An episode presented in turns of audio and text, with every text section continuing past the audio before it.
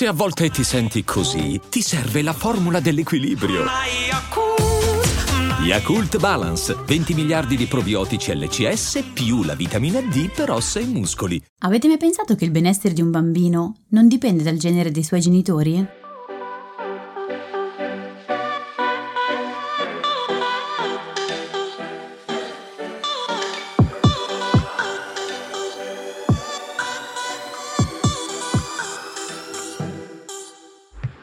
Benvenuti in questo nuovo episodio di TV Therapy, il podcast dove usiamo le serie TV per capire meglio noi stessi, le nostre emozioni, le relazioni, gli impantanamenti vari. Io sono Alessia, psicologa e psicoterapeuta e su Instagram mi trovate come Io non mi stresso. E io sono Giorgia, scrivo di serie TV e su Instagram mi trovate come Tellist, che è un blog che racconta le serie TV come meritano. Allora, in questo episodio parliamo di famiglie e ne mettiamo a confronto i diversi tipi, eh, omogenitoriali, eterogenitoriali, anche quelle monogenitoriali, per cercare di capire quali siano gli elementi che un nucleo familiare dovrebbe avere per poter davvero essere considerato funzionale. È un episodio che avevamo in mente da tempo perché negli episodi precedenti di questo podcast l'argomento era emerso più volte, ma abbiamo sentito l'esigenza di approfondirlo proprio adesso, cambiando anche un po' la tabella, la nostra tabella di marcia, il nostro calendario delle pubblicazioni, per via del dibattito sulle famiglie omogenitoriali che senz'altro avrete avuto modo di leggere, vedere e ascoltare sui media italiani eh, nelle ultime settimane. Allora, cosa è successo in breve? Faccio io una sorta di momento enciclopedico dell'accaduto questa volta. Sì, e non credo che sia piacevole farlo, però no, dobbiamo farlo. Eh, mi stanno già venendo le bolle sulla pelle. Allora, per spiegarlo ci aiutiamo con un articolo pubblicato dal Post che trovate nella descrizione di questo episodio. Allora, a metà marzo il governo di Giorgia Meloni ha messo in atto nel giro di pochi giorni due provvedimenti piuttosto significativi sulla sua posizione circa il riconoscimento delle famiglie omogenitoriali in Italia. Il primo provvedimento è una circolare del Ministero dell'Interno governo che ha chiesto ai sindaci italiani di smettere di trascrivere i certificati di nascita dei figli nati all'estero con la gestazione eh, per altri, cioè quella tecnica per cui la gravidanza viene portata avanti da una persona esterna alla coppia, cui ricorrono coppie sia eterosessuali che omosessuali. E a Milano la richiesta è stata estesa anche per le coppie di donne che ricorrono alla fecondazione assistita eh, all'estero. Milano infatti era uno dei pochi comuni italiani rimasti a trascrivere questi certificati. Il secondo provvedimento emesso pochi giorni dopo è arrivato invece dalla Commissione del Senato che si occupa di politiche europee, la quale ha espresso un parere negativo su una proposta della Commissione europea di uniformare le procedure di riconoscimento dei figli in tutti gli stati dell'Unione Europea, in modo che se un figlio viene riconosciuto da una coppia in uno Stato membro, il certificato sarà considerato valido anche in tutti gli altri Stati membri. Come ha spiegato il post, la portata concreta di queste due azioni è per il momento piuttosto limitata, ma il motivo per cui ehm, hanno fatto discutere questi provvedimenti è il loro significato politico, perché di fatto hanno esplicitato l'intenzione del governo italiano di ostacolare il riconoscimento dei diritti di tante famiglie omogenitoriali che vivono nel nostro paese e che non sono tutelate da leggi chiare. In particolare i due provvedimenti hanno innescato un dibattito abbastanza acceso sulla capacità delle coppie omosessuali di prendersi cura dei propri figli e crescerli in maniera eh, funzionale. Diversi esponenti politici l'hanno infatti messa in dubbio dicendo di farlo in difesa dei bambini. Io guarda, poi ho un'opinione su questo, cioè che credo che in realtà, visto che non si può eh, arrestare il progresso, per fortuna, in realtà questi mh, provvedimenti, al di là del, insomma, della loro dubbia correttezza anche da un punto di vista eh, scientifico, oltre che politico, abbiano, se proprio dobbiamo trovare un lato positivo, il merito di portare i riflettori su alcune questioni su cui eh, a livello sociale le persone non hanno le idee ancora ben chiare e le cui idee sono spesso molto distorte e permettono quindi di iniziare a battere sul ferro educando anche eh, le folle. Se non altro, eh, in mezzo a tutto questo eh, marasma eh, negativo, c'è quel pezzettino lì che può aiutare a riportare chiarezza e quindi a mh, mm, aiutare le persone che non si erano mai poste la questione a porsela e chi invece aveva un parere negativo sulla faccenda a capire che non c'è alcuna base mh, mm, scientifica, mh, mm, sociale, educativa per cui essere contrari. Quindi noi abbiamo deciso di partire proprio da qui, cioè quindi dai diritti dei bambini per capire se davvero ci sia un tipo di famiglia più adatto per prendersene cura e se il tipo di famiglia omogenitoriale, eterogenitoriale, eccetera, possa incidere sulla eh, salute mentale, sul benessere eh, dei, dei bambini. Per farlo, come al solito e al contrario di molte dichiarazioni politiche, ci affideremo alle ricerche scientifiche e alle serie tv. Sì, e se mi permetti, prima di passare alla serie TV che ci aiuterà ad approfondire l'argomento, ci tengo a precisare che abbiamo sentito l'esigenza di registrare questo episodio proprio adesso perché ci riguarda tutti in maniera più concreta di quanto possa sembrare, perché indipendentemente dalla propria identità sessuale e dalle strutture familiari in cui siamo cresciuti o con cui siamo a contatto nella vita di tutti i giorni, qui si parla di libertà e di diritti civili dei cittadini. E quando un governo decide di limitare alcune libertà dei cittadini sulla base di un'ideologia e senza neppure saperla argomentare, peraltro, il rischio è che in futuro si conceda poi di fare lo stesso con altre libertà che magari ci toccano più da vicino. Cioè, in questo caso si limita a una libertà che riguarda altre persone, ma poi il passo è breve affinché poi venga limitata una mia libertà. Sì, al di là del eh, tenerci e dell'avere a cuore i diritti anche se non ci riguardano in prima persona, poi qui il rischio è davvero che domani mattina ci si svegli e sulla base di un'ideologia o di un pensiero vengano limitati alcuni diritti che riguardano una fetta ancora più ampia della, della popolazione o che in qualche modo ci vadano a toccare. Quindi anche fosse per, per, puro eh, egoismo e tutela del proprio orticello, vale la pena prendere a cuore eh, la questione. Esattamente, e chiuso l'inciso, la serie che ci viene in aiuto oggi è Modern Family. Cos'è Modern Family? È una delle più famose sitcom familiari nella storia della televisione che è andata in onda sulla rete generalista americana ABC tra il 2009 e il 2020, un decennio intero quindi, per un totale di 11 stagioni e la bellezza di 250 episodi. La formula sitcom familiare potrebbe farvi pensare a quelle classiche serie tv comiche ambientate all'interno di un solo soggiorno o comunque di poche stanze, con un nucleo familiare ristretto e ben definito, un unico divano a riunirlo davanti alle telecamere, quindi un tipo di serie tv più statica e le risate registrate in sottofondo. Ma Modern Family è invece una sitcom familiare ben più elastica nello stile e nella struttura. La serie segue la quotidianità di tre famiglie di diverso tipo che vivono a Los Angeles e sono imparentate tra loro, creando quindi un'unica e movimentata famiglia allargata, che peraltro farebbe venire l'orticaria al governo italiano. Sì, l'orticaria, sebbene poi alcune famiglie di appartenenti al governo italiano abbiano dei tipologie di famiglie molto simili, un po', alcune addirittura quasi smembrate qua e là. Sì, famiglie diciamo non tradizionali. Ricostituite, ecco. ma forse nemmeno ricostituite. Ecco, per farvi capire la struttura di questa questa famiglia allargata sta per partire una spiegazione genealogica che spero sia comprensibile. Il primo nucleo familiare è di tipo interrazziale ed è composto dal patriarca Jay Pritchett, un uomo di mezza età benestante e un po' burbero, che si è risposato con Gloria, una donna colombiana eccentrica eh, e molto più giovane di lui, già madre di Manny, un ragazzino di 11 anni dal fare piuttosto adulto. Gli altri due nuclei familiari sono invece composti dai due figli quasi quarantenni di Jay. Una si chiama Claire e vive vive con il marito Phil e i tre figli adolescenti. La loro è una famiglia dalla struttura tradizionale. Claire è una casalinga dedita a ruolo di genitrice modello, energica e autoritaria, mentre Phil è un agente immobiliare abbastanza inetto e infantile. L'altro figlio di Jay, e quindi il fratello di Claire, si chiama Mitchell, è omosessuale, fa l'avvocato e vive insieme al compagno Cameron,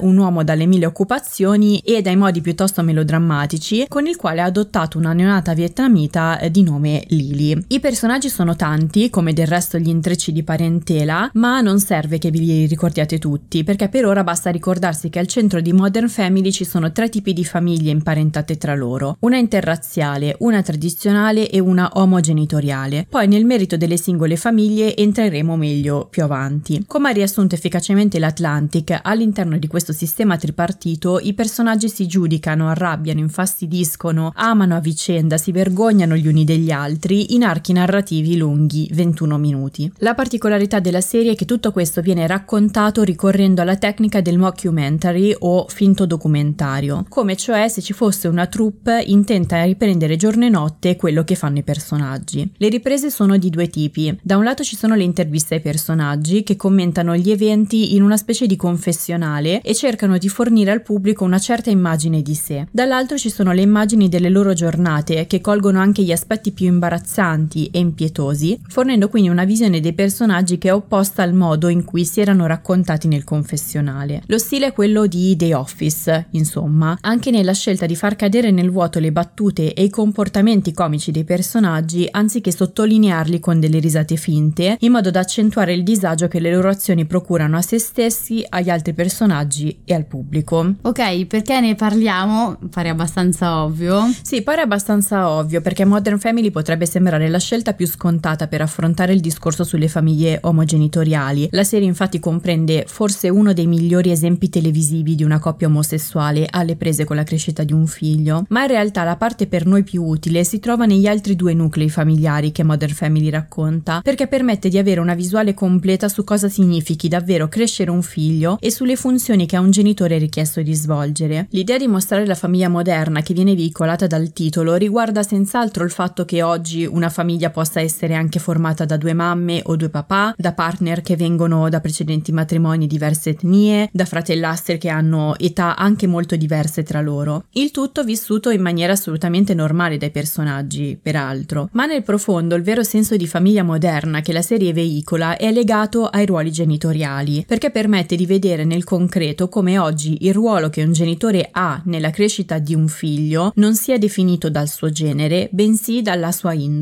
Un uomo può quindi avere una funzione materna, una donna può avere una funzione paterna, o ancora le due funzioni possono distribuirsi più o meno equamente tra due genitori o concentrarsi in un'unica persona. Sì, e questo specifichiamolo, non è la nostra opinione, ma lo leggiamo nella letteratura scientifica. Lo esatto. specifichiamo perché eh, l'opinione ognuno può avere la propria, ma mh, mm, non fa testo. Esatto, e quindi questo prescinde anche dalla nostra opinione personale, che ovviamente in questo podcast in genere tendiamo ad esprimere, ma qui è proprio l'opinione scientifica. Comunque l'idea di mm, famiglia moderna che Modern Family veicola è che i ruoli genitoriali sono, per fortuna aggiungerei, sempre più sfumati, però su questo punto lascio a te la spiegazione. Sì, allora per capire bene i ruoli genitoriali dobbiamo prendere in considerazione due funzioni che in genere i genitori hanno, che sono la funzione materna e la funzione paterna. Sebbene i nomi di queste due funzioni genitoriali rimandino a un maschile e a un femminile, in realtà si tratta appunto di funzioni genitoriali, indipendenti dal genere e forse sarebbe ora di trovare un altro nome a queste funzioni, eh, in modo da togliersi l'impiccio di confondere mh, mm, la funzione e il ruolo con il genere del genitore. Un tempo infatti queste due funzioni erano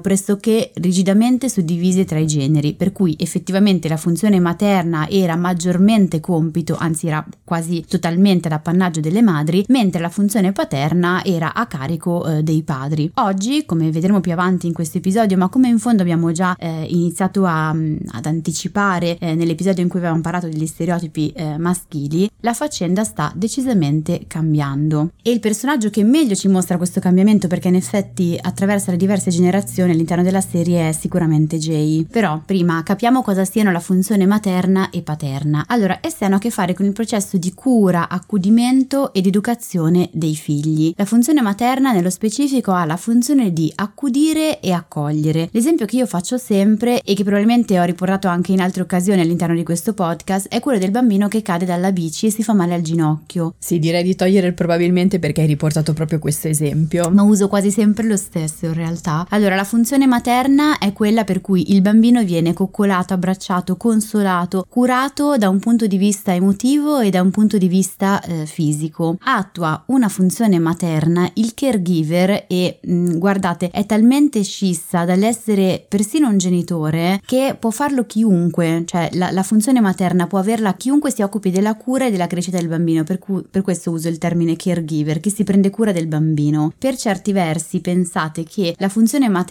può anche averla un insegnante, un uh, allenatore sportivo, gli psicologi attuano queste funzioni eh, materna e paterna con i propri pazienti, per cui pensate quanto possa prescindere eh, dal genere. Quindi dicevo, attua una funzione materna, quindi di, di, accudimento, il caregiver che si sintonizza con il bisogno del bambino che se ne prende cura e lo contiene. Che cosa significa eh, contenere? Significa contenere il malessere fisico, il malessere emotivo, cioè far sì che eh, ci sia qualcuno che lo tiene insieme. È il motivo per cui se si dà un bacino sul ginocchio al bambino, bambino, eh, quest'ultimo eh, sente che il bacino funziona quasi meglio di una medicina, ora a meno che proprio non abbia, insomma, abbia una, perso un ginocchio, una ferita diciamo, che arriva ecco. all'osso, esatto. Eh, cioè, che cosa significa contenere? Tu, eh, caregiver, hai riconosciuto la mia emozione, il mio bisogno e te ne stai prendendo cura. Questa è la funzione materna. Possiamo immaginarlo come fosse un vaso accogliente, come eh, un nido, una base sicura e di comfort che è associata al senso di sicurezza, di prevedibilità, per cui cui se ho bisogno io so che bene o male tu ci sei. Questa è la funzione materna. La funzione paterna ha una funzione normativa ed emancipatrice, per cui se io cado dalla bici, riprendiamo il nostro esempio, dopo le dovute coccole ho bisogno anche di qualcuno che mi dia un limite, cioè che a un certo punto mi dica ok, adesso però vai, e mi sproni quindi a tornare in sella. La funzione paterna è eh, autorevole ma non autoritaria, cioè tiene conto della paura che avrai a risalire sulla bici, tiene conto anche del dolore che hai provato, eh, ma al momento opportuno, e lo sottolineo, al momento opportuno non è che ti butta in acqua senza saper nuotare, ti sprona a risalire e quello spronare contiene in sé molte informazioni, ossia mi fido di te, so che puoi farcela, so anche che hai paura e che temi di farti di nuovo male o di non farcela, ma prima che tu possa iniziare a credere in te stesso, ci sono io che credo in te e non ti preoccupare perché io sono qui accanto, pronta a spingerti e a sostenerti. Per cui eh, la funzione paterna accompagna accompagna, educa no? Alla, all'autonomia, però prima ti accompagno, ti prendo per mano, quando sento che poi sei pronto per andare per la tua strada, ti lascio andare. Magari anche un pelino prima che ti senta totalmente pronto, in modo che tu possa sperimentare quell'orgoglio e quella fiducia in te nel fare qualcosa di, eh, di nuovo, nell'uscire dall'ambiente familiare. Il caregiver che sta svolgendo funzione paterna è quello che taglia il cordone ombelicale ed è per questo che simbolicamente, eh, tendenzialmente questo nelle famiglie eterogenitoriali, i padri tagliano il cordone ombelicale alla nascita, cioè tagliano il cordone dalla funzione materna, fa uscire dal nido, aiuta a esplorare il mondo, pone dei limiti per cui indica spiegano anche che cosa non ti è concesso, ti educo a capire che, va bene, esisti tu, esistono i tuoi bisogni, però guarda che ci sono anche quelli degli altri, ma allo stesso tempo quei limiti proteggono, in inglese sono i boundaries, no? Quindi ti metto dei limiti morbidi che in qualche modo ti proteggano. E in effetti la funzione paterna è apparentemente meno morbida della funzione materna, ma è comunque ma è associata al senso di solidità, cioè io figlio vado perché so che mi posso appoggiare a te, che mi aiuta a capire quali sono anche le mie paure, ma proprio perché mi aiuta aiuti a vederle nel mondo, eh, allo stesso tempo mi aiuta a esplorare i miei strumenti eh, affinché io poi possa esplorarlo quel mondo, tenendo conto di quelle che sono le mie paure, le mie difficoltà, i miei limiti, ma anche le mie risorse. Se non c'è una funzione che ti spinge all'esterno, non ti puoi mai sperimentare come capace. Ecco, la bellezza di Modern Family è che di primo impatto sembra collocare i personaggi in un archetipo genitoriale ben preciso, ma man mano che li si conosce emergono tratti e comportamenti che smentiscono la l'archetipo e gli attribuiscono la funzione genitoriale opposta, o meglio, forse la sfumano, cioè ogni personaggio contiene in sé un lato archetipico e una, un lato che smentisce quell'archetipo. Sì, soprattutto nei primissimi episodi ti, la, ti illude un po' che rientrino nei classici stereotipi e poi in realtà ti aiutano a fare quel processo che passa dallo stereotipo alla conoscenza degli effettivi ruoli e anche delle, dei conflitti che ci sono interni, insiti in questi ruoli. Esatto, e se guardiamo alla famiglia più tradizionale tradizionale di Modern Family lo si vede bene. Claire e Phil formano una famiglia che nella struttura potrebbe essere definita la più normale, diciamo che piacerebbe al governo di Giorgia Meloni, insomma. Sì, infatti usiamo normale in questo senso un po' ironico. Esatto. Claire è una casalinga molto perfezionista nel dedicarsi alla crescita dei figli e alla gestione domestica, mentre Phil lavora come agente immobiliare. Se si guarda bene, però, le loro funzioni genitoriali sono invertite. Claire è autoritaria, a tratti severa, a polso, sa rimettere i figli al loro posto, ha di fatto la gestione della casa, eh, della famiglia in mano. Phil è invece goffo, inetto in alcune situazioni familiari e sociali, si sforza di apparire severo, ma in realtà cerca un rapporto così amichevole con i figli che questi ultimi si approfittano di lui. Come ha osservato un articolo di Psychology Today, Phil fornisce l'affetto mentre Claire fornisce la struttura, oppure potremmo dire anche che eh, Claire porta i pantaloni, eh, o come lo diresti tu, Phil coccola dopo la caduta della, dalla bicicletta mentre Claire sprona a risalirci.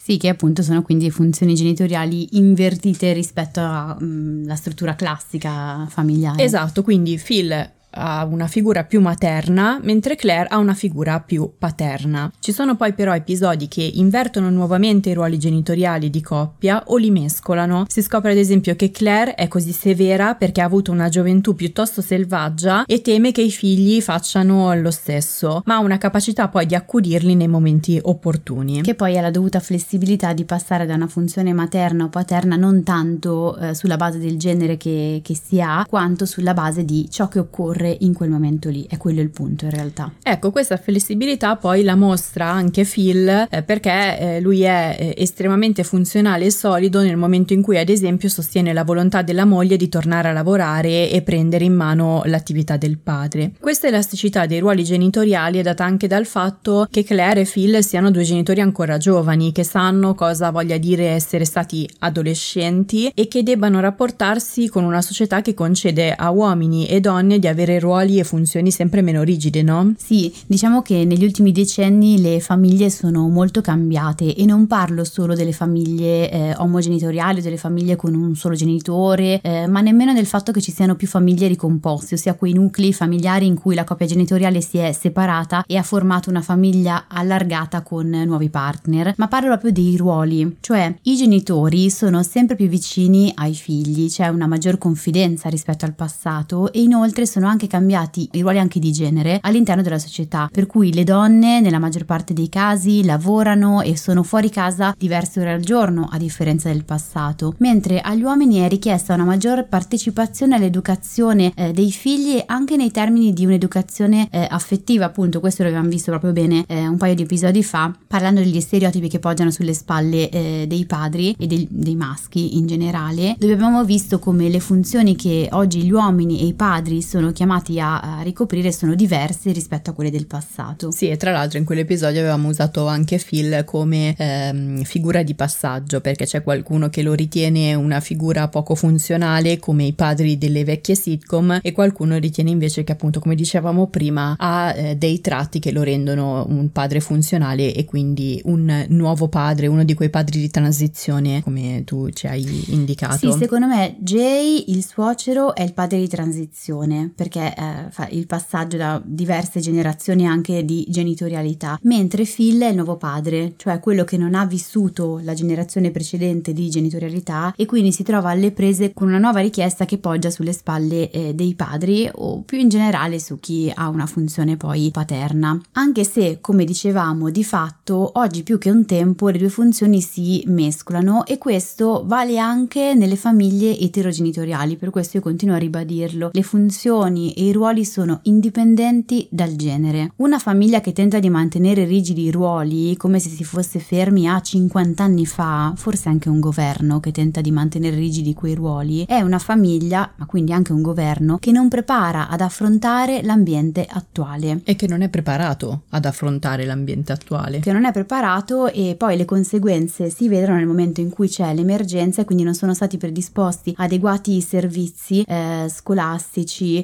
ehm, sanitari che preparino all'ambiente eh, di oggi. Adesso esulo un attimo dall'argomento mh, famiglia in senso stretto, ma se politicamente non e a livello proprio del, del, sistema scolastico non abbiamo predisposto dei, eh, dei, servizi, delle ore che si occupano di educazione sessuale, guardavo ieri un episodio di, di Breaking Italy che parlava proprio di questo e ne parlava rispetto mh, agli Stati Uniti, alla Florida, dove erano state tolte le ore di educazione sessuale sotto i 12 anni. Ecco, qua in Italia non sono manco previste nella maggior parte dei casi, no? Se un governo e un sistema scolastico non ha presente il cambiamento che è avvenuto oggi, non predisporrà dei servizi che tengano conto dei bisogni attuali, in questo caso in ambito dell'educazione sessuale, in altri casi nell'ambito dell'educazione eh, familiare, dei bisogni delle nuove famiglie e da, si troverà poi ad affrontare dei problemi post, nel senso che poi eh, se non predisponiamo dei servizi prima, questi servizi permettono anche una prevenzione. Nel momento in cui non abbiamo in mente l'educazione da fare nei giusti momenti, eh, a seconda di quella che è l'epoca storica in cui ci troviamo, ci troveremo poi a fare i conti con delle spese poi eh, successive, perché ti rientrano dalla finestra dopo, cioè hai delle famiglie, delle, degli individui, dei giovani in alcuni casi che non sono pronti ad affrontare la realtà attuale da un punto di vista sessuale, da un punto di vista familiare e eh, se anche non vogliamo pensarlo in termini educativi, in termini economici, questo poi diventa una spesa nel lungo periodo. Eh, ma se mancano proprio le competenze sia emotive sia politiche eh, per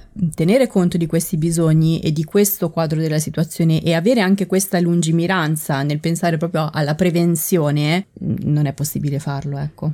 No, ehm, si, si, impiegano le proprie energie e anche le proprie finanze proprio a livello mh, istituzionale per mantenersi fermi senza rendersi conto che non è possibile tenere fermo un ambiente sociale che è cambiato. È necessario acc- accompagnarlo, educarlo in questo processo di cambiamento. Comunque torniamo a noi. In ogni famiglia oggi è richiesto che eh, i genitori, i caregiver, quindi chi si prende cura dei, dei bambini, ricoprano una funzione eh, sia accogliente, accudente, sia una funzione emancipativa e autorevole. E come lo si fa? Ovviamente non ci si mette a tavolino distribuendosi ruoli e funzioni, ma lo si fa in maniera abbastanza naturale, eh, seguendo anche le naturali propensioni individuali. Cioè il punto è avere una famiglia sufficientemente bilanciata nelle sue funzioni situazioni dove indipendentemente dal, dal, genere ognuno ascolti che cosa viene meglio fare e ci si compensi dove è, è possibile e si esprima una funzione o l'altra a seconda delle necessità. Quindi riuscire a bilanciare le due funzioni concorre al benessere familiare, cioè è questo che concorre al benessere familiare. Eh, rientrano infatti in queste due funzioni eh, l'essere visto nei propri bisogni, sentirsi amati, accuditi, sentir soddisfatto anche il proprio bisogno di eh, sicurezza e queste cose, ribadiamolo ancora una volta se non fosse abbastanza chiaro, prescindono dal genere. Sì, come dicevamo un paio di episodi fa, quando appunto abbiamo parlato di Ted Lasso e della funzione paterna, la storia della televisione fa sempre un po' da specchio a questi cambiamenti sociali e le sitcom sono uno specchio ancora più privilegiato perché sono nate per rivolgersi a un pubblico ampio usando strutture semplici e riconoscibili. Se si guarda al passato delle sitcom familiari si nota proprio come anche quelle più tradizionali abbiano comunque sperimentato con i formati di famiglia. Quelle omogenitoriali sono arrivate molto dopo, ma mi vengono in mente coppie interrazziali come in Lucy e io negli anni 50 già, eh, coppie provenienti da precedenti matrimoni come la famiglia Brady negli anni 70, famiglie monogenitoriali come gli amici di papà che negli anni 90 raccontava la vita di un padre vedovo e delle sue figlie, o ancora famiglie dove i ruoli genitoriali erano già un po' più sfumati. L'idea di famiglia nelle serie tv è sempre stata in continua evoluzione perché il messaggio comune di fondo è che quello che conta davvero è l'amore che tiene unito il nucleo familiare, al di là di ogni diversità e discussione. Cioè quello che rassicura delle sitcom eh, è che ci sono momenti assurdi, momenti in cui i personaggi discutono, si vergognano gli uni degli altri, ma poi alla fine c'è sempre l'abbraccio di gruppo. Quindi ci si ama al di là di ogni diversità e discussione. E questo viene trasmesso anche al pubblico, nel senso che quando conosci i personaggi a fondo e ti ci affezioni, non fai più caso a quello che rappresentano, al tipo di famiglia a cui appartengono. Anche in questo senso, secondo me, il progresso non si può fermare, nel senso che poi al di là della politica, quando nella vita reale tu entri in contatto con determinate situazioni, prima o poi ti ci abitui. Il che peraltro è lo stesso concetto che emerge dagli studi scientifici, giusto? Benché nella nostra realtà ci siano ancora politici che affermano con tono piuttosto paternalistico che i bambini hanno diritto ad avere una mamma e un papà. Hiring for your small business? If you're not looking for professionals on LinkedIn, you're looking in the wrong place. That's like looking for your car keys in a fish tank. LinkedIn helps you hire professionals you can't find anywhere else, even those who aren't actively searching for a new job but might be open to the perfect role. In a given month, over 70% of LinkedIn users don't even visit other leading job sites. So start looking in the right place. With LinkedIn, you can hire professionals like a professional. Post your free job on linkedin.com slash people today. Sì, veniamo quindi alla domanda un po' centrale di questo episodio che è quindi per far felice un bambino occorrono necessariamente una mamma e un papà, cioè un genitore di genere femminile e un genitore di genere maschile? Allora va da sé sulla base di quello che abbiamo detto che per svolgere queste funzioni non occorre essere un uomo o una donna, essere maschi o femmine, né occorre avere un genitore di genere maschile e un genitore di genere femminile. Gli studi e sul mio sito trovate un post eh, nel blog che si intitola Quali differenze ci sono tra i figli di coppie omosessuali e coppie eh, eterosessuali. Mm, passa proprio in rassegna questi diversi studi, quindi avete anche poi tutta la, la bibliografia. Sì, poi lo mettiamo nella descrizione dell'episodio.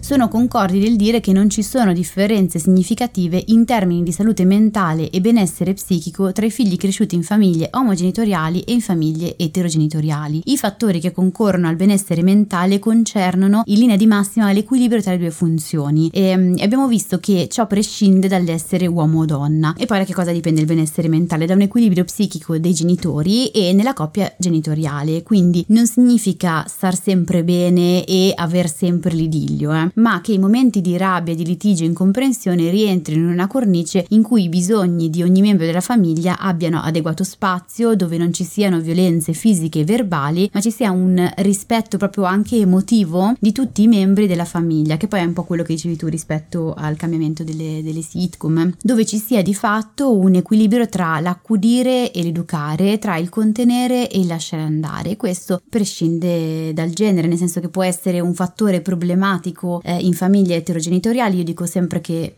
tutti i miei pazienti arrivano da famiglie eterogenitoriali ma presentano in alcuni casi problemi di questo tipo, così come troviamo famiglie omogenitoriali in cui ci sono questi tipi di problemi e viceversa, famiglie in cui questi problemi non, non ci sono. Sì, peraltro è piuttosto ironico che, come dicevo, dicevi tu prima, difendere il fantomatico diritto dei bambini ad avere una mamma e un papà siano molto spesso politici che di famiglia tradizionale non ne hanno mezza e hanno figli sparsi per il mondo, avuti con partner diverse. Eh, ma perché l'ideologia si basa su questo, cioè pretendere che gli altri facciano e abbiano una struttura che tu non hai avuto e che in alcuni casi tu non sei stato in grado di, di replicare poi non che sia necessario farlo. Però. Sì, quello che mi chiedo è perché nessuno glielo faccia notare, però tornando alle evidenze scientifiche potremmo quindi dire che non c'è un tipo di famiglia che a priori sia più funzionale di un'altra, perché lo sviluppo affettivo dei bambini eh, non dipende dal sesso di chi li accudisce, come abbiamo detto, ma dalla capacità del genitore di rendersi conto delle loro esigenze e delle loro emozioni e rispondere a esse in maniera adeguata. Ecco, questo in Modern Family si vede senz'altro eh, con la coppia omogenitoriale formata da Mitchell e Cameron. I loro loro ruoli nel prendersi cura della figlia adottiva sono molto equilibrati anche nei tratti più stereotipati. Esempio velocissimo, nella coppia Cameron sembra essere la parte più materna, accudente, emotiva, eh, ma poi accetta il ruolo di allenatore della squadra di football della scuola perché lui ha un passato da sportivo che non gli si attribuirebbe mai eh, vedendolo così eh, di primo impatto. E questo è esattamente quello che ci raccontano gli studi, cioè che in moltissimi casi il crescere in famiglie eh, omogenitoriali prevede proprio un abbassimento degli, eh, degli stereotipi e delle, un maggiore equilibrio rispetto ai, ai, ruoli dei due genitori. Questo perché? Molto semplicemente perché non, non sono influ- influenzati dalle, eh, dagli stereotipi di genere e relativi ai ruoli di genere, per cui non svolgo quel ruolo lì sulla base del fatto di essere un uomo o una donna, nel senso che abbiamo lo stesso genere, ma sulla base delle propensioni personali. Sì, ed era il motivo poi per cui nel, nell'episodio in cui abbiamo parlato di padri avevamo parlato principalmente di coppie eterogenitoriali perché sono quelle che subiscono più ecco, gli stereotipi che ci portiamo dietro eh, dal, dal, nostro passato eh, sociale familiare. Sì, diciamo che nelle famiglie omogenitoriali ci si scrolla necessariamente di dosso lo stereotipo di genere, ci, ci sono altri ovviamente altri stereotipi e altri stigmi che purtroppo poggiano su queste famiglie, ma eh, non, insomma, non risentono di quel peso lì inevitabilmente, nel senso che si è dello stesso genere. Ecco, però c'è un personaggio che secondo me mostra ancora meglio come i ruoli genitoriali non siano standard e si evolvano in base all'indole della persona e ai cambiamenti movimenti sociali e questo personaggio è Jay Pritchett, cioè il capofamiglia assoluto. Questo perché trattandosi di un uomo di mezza età che è stato sposato più volte e ha figli di diverse età, Jay racchiude dentro di sé ruoli genitoriali di diverso tipo. Da quel che si deduce dalla serie con i primi figli, eh, Claire e Mitchell, quelli che adesso hanno 40 anni, Jay è stato un padre autoritario e nemmeno troppo presente. Come era tipico dei padri in quell'epoca storica, comunque più tipico in quell'epoca storica rispetto ad oggi. Esatto, eh, invece con il figlio della nuova compagna mostra un lato più protettivo, si preoccupa ad esempio che il suo essere troppo adulto e saccente lo porti a essere deriso dai coetanei. E c'è anche poi una parte ironica che è data dal fatto che lui per restare giovane eh, mostri una parte più infantile, ad esempio c'è un episodio in cui va in giro vestito dai pop,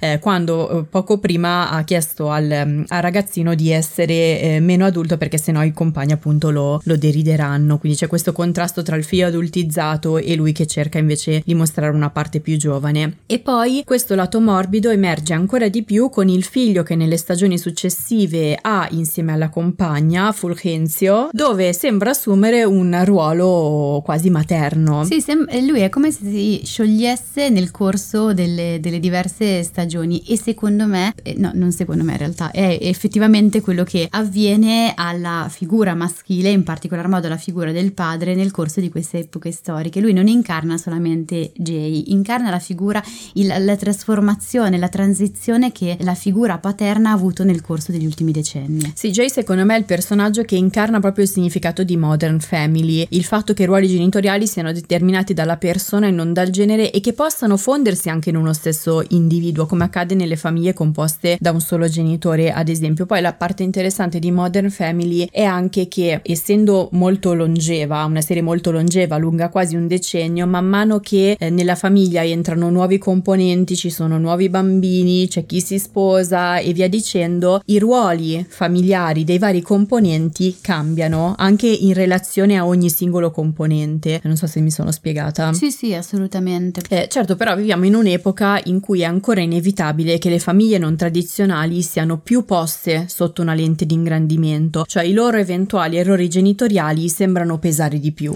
Sì, c'è molto spesso un errore cognitivo, non lo so, per cui se ti è stato concesso di avere una famiglia nonostante non sia quella tradizionale, allora devi andare sempre d'accordo, devi andare sempre tutto bene, quando in realtà eh, anche le famiglie omogenitoriali hanno dei problemi eh, che non sono direttamente connessi all'orientamento eh, sessuale dei genitori, ma sono connessi eh, in primis al fatto di essere delle persone e delle coppie. E in quanto tale ci sono i problemi che naturalmente troviamo in qualunque tipo di coppia, qualunque tipo di famiglia famiglia. Lì ci può essere l'incomprensione, ci può essere un buon dialogo oppure un dialogo che è decisamente negativo. Ci sono anche nelle famiglie genitoriali, questo è un altro tema che sarebbe, sarebbe interessante approfondire, possono esserci delle violenze anche nelle famiglie eh, omogenitoriali, eh, se ne parla poco, eh, ma anche questo è, è, importante perché spesso poi non permette di, di, tutelarsi. Sì, questo lato qua c'è anche nelle serie tv, nel senso che eh, c'è tutto un discorso che pretende perfezione dalle serie tv che portano in scena eh, personaggi e coppie LGBTQ e molto spesso i creatori di queste serie dicono che proprio per poter ottenere normalità, per far sì che queste coppie non siano considerate come diverse, bisogna rappresentarle anche nei lati più oscuri o meno funzionali. Sì, era come ci eravamo dette nell'episodio qui del podcast in cui abbiamo utilizzato Sex and the City per parlare anche di questi stereotipi, in cui ci eravamo detti che parlare solo bene di, delle minoranze poi di fatto, o comunque di alcune categorie, ma che possono essere categorie eh, di genere, di orientamento sessuale, eh, ma anche ehm, a livello di, di, etnia, no? Per esempio, parlare solo bene dei neri, eh, in realtà li colloca in categorie protette che necessariamente sono escluse, separate dal resto della realtà e questo poi alla lunga diventa un problema, cioè non solo alla lunga, diventa un problema. Quindi anche nelle famiglie omogenitoriali ci sono naturalmente dei problemi ed è bene averli a mente perché poi mh, mm, permette di lavorarci, di tutelarli, ma soprattutto di considerarle normali, perché in tutte le famiglie possono esserci dei problemi più o meno gravi. Queste prescindono dall'orientamento sessuale, ma appunto dipendono da dalla salute mentale dei genitori, abbiamo detto, dalla modalità, dai modelli di attaccamento, dal modo in cui si entra in relazione l'uno con l'altro e questo è un altro pezzo che ci raccontano gli studi invece sul confronto tra le famiglie. C'è un pezzo però di problematica che non riguarda le persone in sé quanto lo stigma sociale, cioè su queste famiglie inevitabilmente poggia tutto uno, uno stigma delle, delle aspettative, degli, degli, stereotipi, anche il fatto che si pensi che lì debba andare tutto bene eh, e che sia tutto roseo, che in alcuni casi possono generare poi dei problemi all'interno di, di queste famiglie, cioè mh, per esempio che un bambino si senta discriminato non tanto perché quella famiglia sia particolarmente disfunzionale, eh, quanto perché ci sono degli stigmi, degli stereotipi, delle prese in giro in alcuni casi che poggiano su, eh, su quel bambino, su quel figlio, in quanto insomma, legati più agli stereotipi che alla famiglia in sé. Sì, mi viene in mente una cosa che ho letto sul libro serie TV Cult, che tu mi hai regalato, eh, proprio rispetto a Modern Family, dove si parlava di un fantastico equivoco in cui è inciampato il pastore evangelico statunitense Doug Seahorn. Seahorn, che è noto per le sue posizioni anti-gay, cercava una copertina per il suo ebook intitolato Bible Principles of Child Discipline, cioè i principi della Bibbia sulla disciplina dei dei bambini e senza saperlo ha usato un'immagine della famiglia di Modern Family formata da Claire e da Phil, il che ha suscitato la derisione generale perché in apparenza appunto la famiglia formata da Claire e da Phil è una tipica famiglia tradizionale americana che quindi ha tratto in inganno eh, Doug Seahorn per la normalità dei suoi componenti, però invece lui eh, sotto sotto ha scelto il, il, il nucleo meno tradizionale nei ruoli e forse più disfunzionale nella relazione con i figli, che tra l'altro ci dice anche come spesso spesso le persone che hanno queste posizioni e che ricoprono eh, ruoli di una certa rilevanza sociale siano fuori dal mondo, non siano in contatto con la realtà, perché per non renderti conto in dieci anni quale sia la famiglia di Modern Family che per un decennio è stata veramente ovunque, eh, in televisione, sui giornali e via dicendo, vuol dire che non hai proprio un contatto con la realtà. Io invece ho un'altra idea cioè che ogni tanto sì, che, che l'inconscio ci riveli, visto che è impossibile che non ci sia entrato in contatto, ma sicuramente questo per certi versi è accaduto. A volte facciamo delle scelte inconsapevoli che descrivono che cosa abbiamo nel profondo e che quindi va in una direzione molto diversa rispetto a quella che sponsorizziamo. Wow. Mm.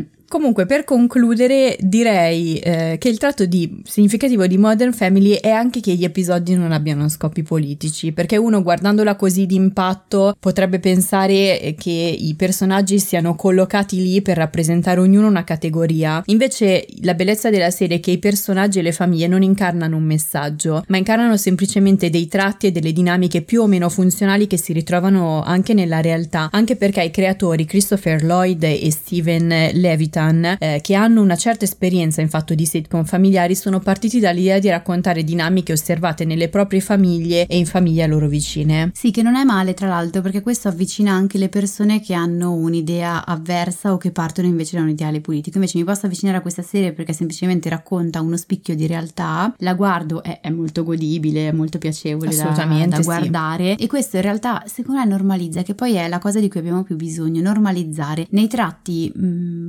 positivi, funzionali e in quelli più disfunzionali, perché è lì che normalizziamo in realtà. E senza abusare il termine normalizzare, che ormai viene usato per qualsiasi cosa. Porca miseria, devo cambiarlo, anch'io lo uso tantissimo. Ecco. Perché mi portano via i termini? C'è anche resilienza, no? Cioè è un termine che in realtà è psicologico, è tu- molto sano, o narcisismo. Perché viviamo in un periodo in cui benvenga eh, la psicologia, però poi si va all'eccesso e qualsiasi cosa eh, viene eh, psicologizzata, diciamo così, e a questo ci arriveremo comunque. Dobbiamo fare un episodio, un episodio. in cui racconteremo come psicologizzando tutto tendiamo a patologizzare anche cose che sono assolutamente normali, tipo la rabbia, per esempio. Ecco, allora andiamo alle tre serie tv simili. Vai. Allora, la prima è Six Feet Under, al momento su Sky e Now. L'avevamo già consigliata, ma la riproponiamo. È una delle serie TV storiche di HBO, dove è andata in onda tra il 2001 e il 2005. Si tratta di una serie dramedy dall'umorismo molto nero che ha come protagonista una famiglia di Los Angeles che gestisce un'impresa di pompe funebri. Quindi, da un lato ci sono tutti i drammi, gli intrecci, le disfunzioni di un tipico family drama, mentre dall'altro ogni episodio esplora un aspetto diverso del tema della morte a livello personale, religioso e filosofico. Molte di queste riflessioni avvengono mentre i personaggi parlano con i cadaveri Mm, Bene. di cui si occupano. Tra i personaggi c'è anche una coppia omosessuale che è stata fi- definita uno degli esempi pionieri e più autentici di questo tipo di relazione, tra l'altro uno dei due componenti è lo stesso attore che ha fatto Dexter, quindi Mm. spiazza un po' a vederlo lì, ed è considerata una delle serie più importanti di tutti i tempi e anche una di quelle con il finale migliore. Che non spoileriamo. E ha rassicurato tutti di recente dicendo che non tornerà con eh, un revival. Ah, ok. Ci rassicurano. Sì, ormai è più rassicurante sapere che le serie TV non torneranno in TV perché ci si deve sempre preoccupare dei revival. La seconda serie è Modern Love, al momento su Prime Video. Eh, anche questa l'avevamo già consigliata, ma ne consigliamo un episodio in particolare. Cos'è Modern Love? È la serie tratta dalla rubrica del New York Times che qui eh, è stata definita come una posta del cuore. Ma non lo è, io sono iscritta alla newsletter e non lo è, è Non lo una rassegna critica delle questioni d'amore, relazionali più che Ma- d'amore. Ma soprattutto è molto di più perché sostanzialmente è una rubrica dove i lettori inviano le proprie storie di vita che sono storie straordinarie Mm. al New York Times, ma dietro c'è tutto un lavoro anche di editing, di cura di queste storie, de- della scrittura e via dicendo che eh, non è tipico di una posta del cuore, ecco. E lo scopo di questa rubrica è eh, raccogliere storie che esplorano e raccontano l'amore nelle sue molteplici forme, sentimentali, sessuali, amicali, paterne. Amazon ne ha fatto un adattamento e in particolare appunto consigliamo l'episodio numero 7 della prima stagione, che parla di una coppia omosessuale composta da due uomini che decidono di avere un figlio tramite gestazione per altri e quindi parla anche del rapporto che si crea tra loro e la donna molto giovane che decide di avere il figlio per conto loro eh, e che si trasferisce a casa loro. Lo consigliamo perché si vedono proprio i ruoli di coppia che hanno i due personaggi, come cambiano con il loro mag- immaginarsi genitori e diventare genitori e come cambiano anche nel rapporto con questa donna e pone anche diverse questioni etiche, eh, oltretutto, che eh, nelle ultime due settimane hanno costituito la parte più accesa eh, del discorso sulle coppie omogenitoriali. Noi non ci siamo addentrate, eh, però ecco. Eh, la fortuna è proprio che, trattandosi di una storia reale, prende sia i lati rosei sia i dubbi che spesso riguardano le famiglie omogenitoriali e i mezzi che hanno a disposizione per avere figli. C'è uno dei due componenti della coppia che è molto scettico anche sull'idea stessa di avere un figlio e poi invece di- di- diventa quello più apprensivo, quello che prende in mano la situazione durante il parto e, e via dicendo. E questo componente, tra l'altro, è interpretato da Andrew Scott, che è il Moriarty di Sherlock, il prete sexy di Fleabag, bravissimo anche in 30 minuti, è da vedere e c'è anche un cameo di Ed Sheeran. Che arriva cantando mentre partoriscono. Perché Ed Sheeran, no, perché Ed Sheeran piace fare i camei nelle serie tv, ne ha fatto uno anche nel Trono di Spade dove canta tra l'altro e sì, quindi infatti. ogni tanto lo si vede comparire nelle serie tv sul, su Tellis avevo messo un reel che riassumeva tutti i camei di Ed Ah, Sheeran non me lo ricordavo, che simpatico. compare anche qui sempre molto felice tra l'altro Ah, ma lui. lei è una persona piacevole. Esatto, Non lo e, so, e cioè, tra l'altro già che ci siamo sta per uscire un eh, documentario su Disney Plus in cui lui per la prima volta parla della sua vita privata che ha avuto dei momenti un po' difficili sia in infanzia perché era un bambino balbuziente sia dopo perché è stato a contatto con una depressione e Eh. la morte anche di alcuni amici. Glielo si legge negli occhi. Io comunque continuo a sostenerlo. Non si può fare diagnosi ovviamente attraverso lo sguardo, ma lo sguardo delle persone racconta un sacco della storia di vita passata. Ecco, e la terza eh, serie non è una serie, No, ma è un episodio del nostro podcast. siamo autocelebrative. No, Esatto. in realtà perché pensiamo sia utile. No, lo collochiamo infatti qui in posizione privilegiata. Si tratta dell'episodio numero 43, quella puntata su Peppa Pig, che è collegata all'episodio di oggi. È un po' il suo spin-off, io lo considero così, perché in quel caso avevamo parlato delle polemiche relative alla scelta di Peppa Pig di inserire una famiglia con due mamme, partendo sempre dalle dichiarazioni piuttosto inesatte per essere gentili, perché mm,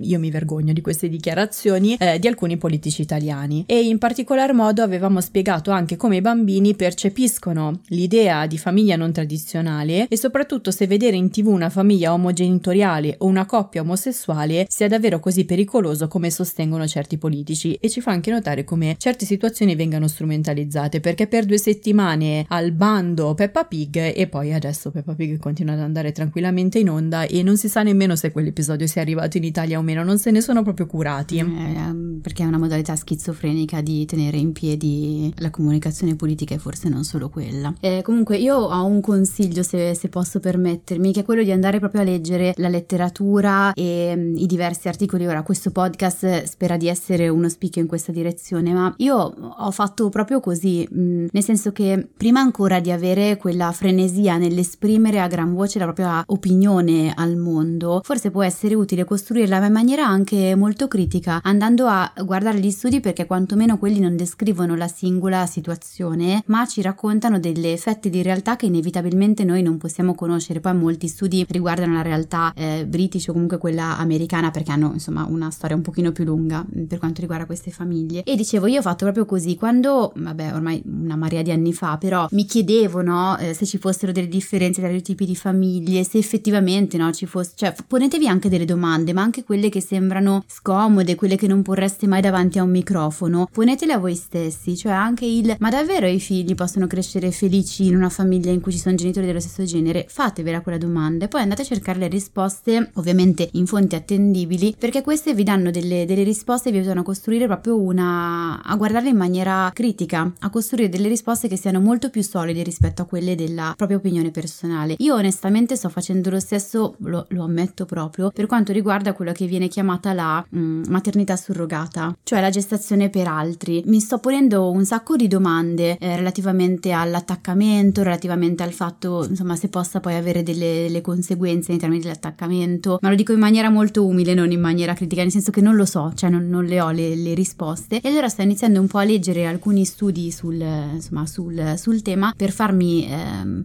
anche un'opinione in realtà e per capire che cosa dicono le persone che sono più esperte di me e che hanno mm, hanno idee magari anche più, come dire, che prendono in considerazione una fetta di realtà molto più ampia rispetto a quella che, che ho io. La mia è pari a zero in realtà. Sì, poi diciamo di... che quando ci si para davanti a un argomento, eh, anziché dare la propria opinione così di getto, poter dire non so che cosa pensare, non mi sono fatto un'opinione, ho dei dubbi, vado a cercare, non è segno di incompetenza, è segno di intelligenza. Grazie. No, perché adesso io rispetto alla gestazione per altri, io davvero se mi pongono la domanda non so rispondere. Anch'io e ho trovato infatti mm. molto utile l'episodio di Modern Love mm. che dà proprio anche un'idea di come le persone che ci sono dentro vivono la cosa, essendo una storia reale, e di come possa essere utile se magari regolamentata, perché sì. sai, poi viene raccontata e strumentalizzata in, eh, con, con, delle sfumature che magari sono meno... Sì, o comunque fanno molta scena e poi in realtà ti raccontano poco la normalità, invece a me quello che interessa poi per farmi un'opinione, ma anche perché prima o poi mi capiterà, mi è capitato in realtà in alcuni casi dei pazienti che avessero in mente di intraprendere okay. quella strada, poi non, non l'avevano percorsa e io onestamente effettivamente sì, ascoltavo ma non avevo grossa eh, competenza in merito. Quindi poi da, poi da, lì ho iniziato a pormi delle domande, anche non lo so, mi sono chiesta se potesse andare bene andare a riprendere alcuni studi e alcune questioni rispetto alle famiglie adottive, per esempio, no? se sia la stessa cosa, se invece dobbiamo tenere conto di altre variabili. Ecco così, ponendomi delle domande mi sto costruendo un po' un'idea che spero poi mi venga utile anche nel, nel mio lavoro, ma in realtà come persona, cioè mi interessa comunque, si aprono nuovi spicchi di realtà, mi sembra importante avere a mente, non tanto perché devo raccontare la mia opinione al mondo, ma perché poi boh, è utile, secondo me, essere informati, poi vabbè, se fa il mio mestiere è necessario anche saperlo. Ok, siamo giunti alla fine anche di questo episodio, ci vediamo al prossimo episodio, se avete dubbi, domande, curiosità su come mi fanno sentire le serie TV che state guardando, ci trovate ogni mercoledì su Instagram, sui canali Tellist con la Y e Io non mi stresso. Peraltro vi ricordiamo anche che un altro nuovo canale di comunicazione da qualche settimana c'è la possibilità di farci sapere che cosa vi ha fatto risuonare eh, l'episodio che avete ascoltato ascoltato proprio qui eh, su Spotify. Noi non possiamo rispondere, però insomma ci fa piacere sapere che cosa ne pensate. Vi leggiamo, ci facciamo delle idee, aggiustiamo il tiro, riflettiamo, sempre ampliamo la complessità. Ecco. E appuntiamo per gli episodi futuri. Questo sempre e vi ricordiamo che la TV Therapy esiste anche come terapia di gruppo, quindi se volete rimanere aggiornati su nuovi gruppi in partenza o inserirvi in lista d'attesa, seguite il podcast o iscrivetevi ai nostri canali. Al prossimo episodio. Al prossimo episodio. Di solito quando dici così incespichi alla prima. Mm, no. Avete mai pensato che il benessere di un bambino... Cosa c'è? Infatti ti sei incespicata. Mm, no, perché mi stai mettendo ansia. Mm. Ma sono tranquilla. Per non farmi sbagliare. Non sbagliare. non dipende dal genere dei suoi genitori? Brava. Benvenuti. Aspetta. Sono pronta per arrivare all'obiettivo. Ho fame. Anch'io. È uscita la nuova di Ted Lasso! Guardiamo Ted Lasso mentre mangiamo. Che proposta! Uh.